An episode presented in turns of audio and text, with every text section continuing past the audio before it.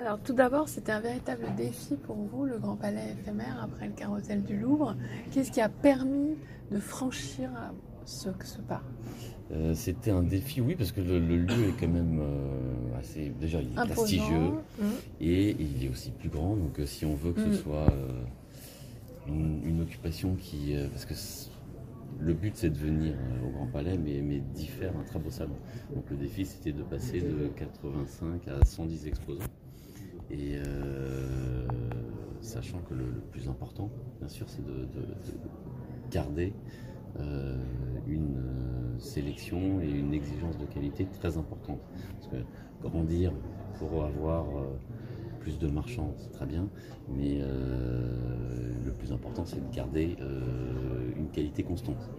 Donc euh, là où on était particulièrement content, effectivement, c'est d'avoir réussi cet agrandissement, tout en étant euh, toujours aussi exigeant sur la, la qualité des, des marchands qui, euh, qui viennent exposer.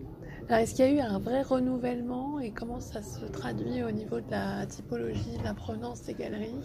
Alors il y a un vrai euh, enfin, renouvellement. Mm. Il y a déjà il y a 25 Dans la stands en qualité plus, Mm. donc il y a eu au moins une trentaine de nouvelles galeries.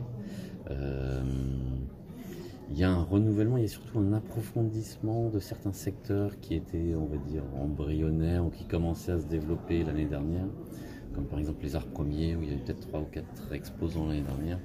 Et cette année, je crois qu'il y en a 11. Donc on- c'est une spécialité qui s'est vraiment très très développée, en tout cas dans, le salon. Euh, D'autres spécialités comme euh, juste, euh, en face les arts décoratifs du XXe siècle, qui sont présentes euh, avec euh, quatre euh, stands alors qu'auparavant ils étaient quasiment pas présents. Donc voilà, c'est ah, un, un- un- un agrandissement aussi par, par la venue de. C'est à la fois un approfondissement de certaines spécialités Mm. qui étaient déjà présentes et la venue de nouvelles spécialités. Et justement, comment est-ce que vous avez choisi, retenu les, les nouveaux participants, les nouvelles spécialités? Ah bah ça, on a un comité hein, Mm, qui, qui mm. se réunit de manière assez régulière, quasiment mensuellement. hein. Et puis bah voilà, on discute ensemble et puis on, essaye d'a- d'avoir un, ensemble de marchands, un, mélange qui, qui, est, une certaine euh, euh, logique en termes de qualité.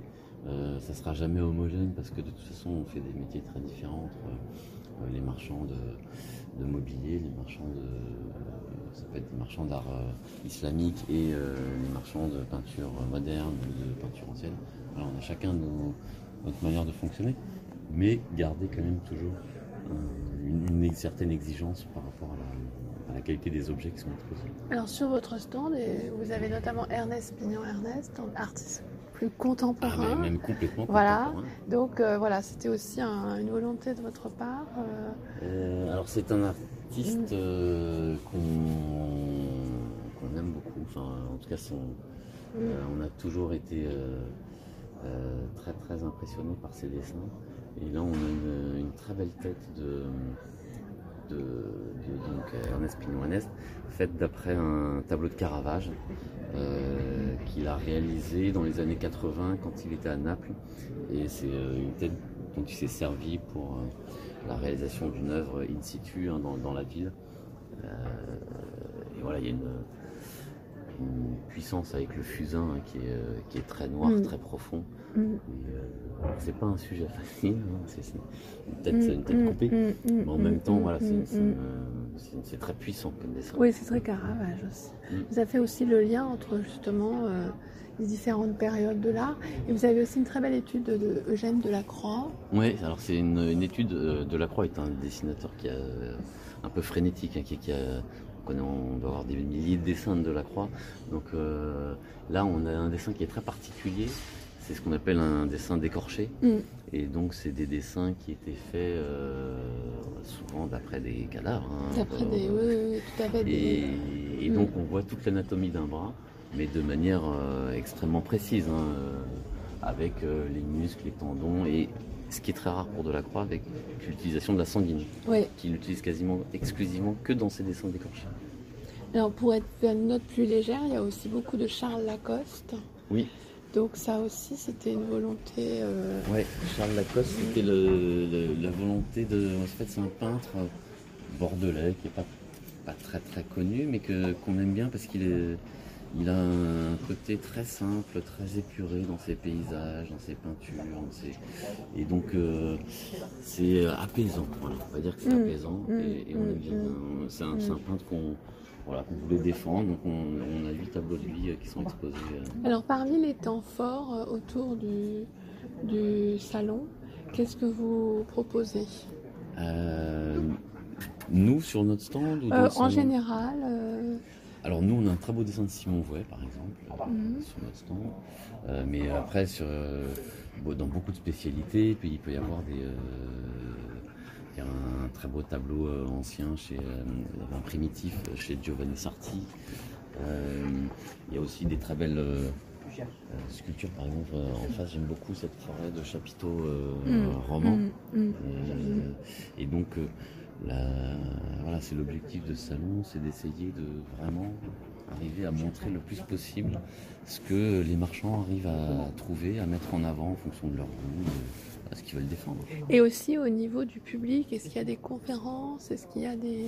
Alors, euh, cette année, il y a une conférence euh, qui est organisée par le Wildenstein Institute sur les, sur les découvertes. Et euh, après, on organise beaucoup de visites dans les musées. Oui, auquel euh, les, Mm, euh, mm, le mm. public peut s'inscrire hein, via le site internet. Alors il y en a beaucoup qui sont déjà complètes, hein, mais ils peuvent encore Oui, y oui, aller. euh, C'est des musées que- partenaires, des... Exactement, principalement à Paris, même si parfois il peut y en avoir dans la, aussi en province ou ailleurs. Oui, l'idée c'est aussi de rebondir sur un petit peu l'attractivité même de la scène parisienne. oui, Mm. parce que Paris reste un Mm, centre euh, important du marché de l'art. Ben, on l'a vu avec les nouvelles galeries internationales qui qui s'installent Paris, notamment. exactement. Et alors ça c'est un peu un galop d'essai aussi sur le Grand Palais Grand Palais qui va Bah, l'année réouvrir. euh, oui. voilà. Donc, euh, bah, ça sera mm, encore un mm. peu plus grand qu'ici, pas beaucoup, mais Mm, un petit peu. mm, mm. Donc encore un nouveau, euh, bah, des, Un nouveau défi. une- ouais, et puis, mais euh, on était assez confiants parce que le- Mm, mm. là le salon est plutôt bien perçu. Il y a, on a beaucoup de, en tout cas, euh, beaucoup de compliments. Donc, euh, Oui, oui, beaucoup d'attentes aussi. que ça, et que ça- et ça des pointures un peu intéressantes qui sont arrivées, comme Mm. Bernard de Grune, ou, Oui, Bernard de Des- Grune, la Galerie ouais. Neuse, euh, oui, oui, Daniel des- Kahn, enfin des gens qui sont vraiment des, très des pointus. grands marchands Mm, euh, mm, mm. internationaux. euh. Donc, euh, oui, oui, bien sûr. on- tout De est toute façon, on va tout faire pour, le- réussir. on va tout faire pour la Ouais, réussir. ouais. Bah, merci beaucoup. Je vous en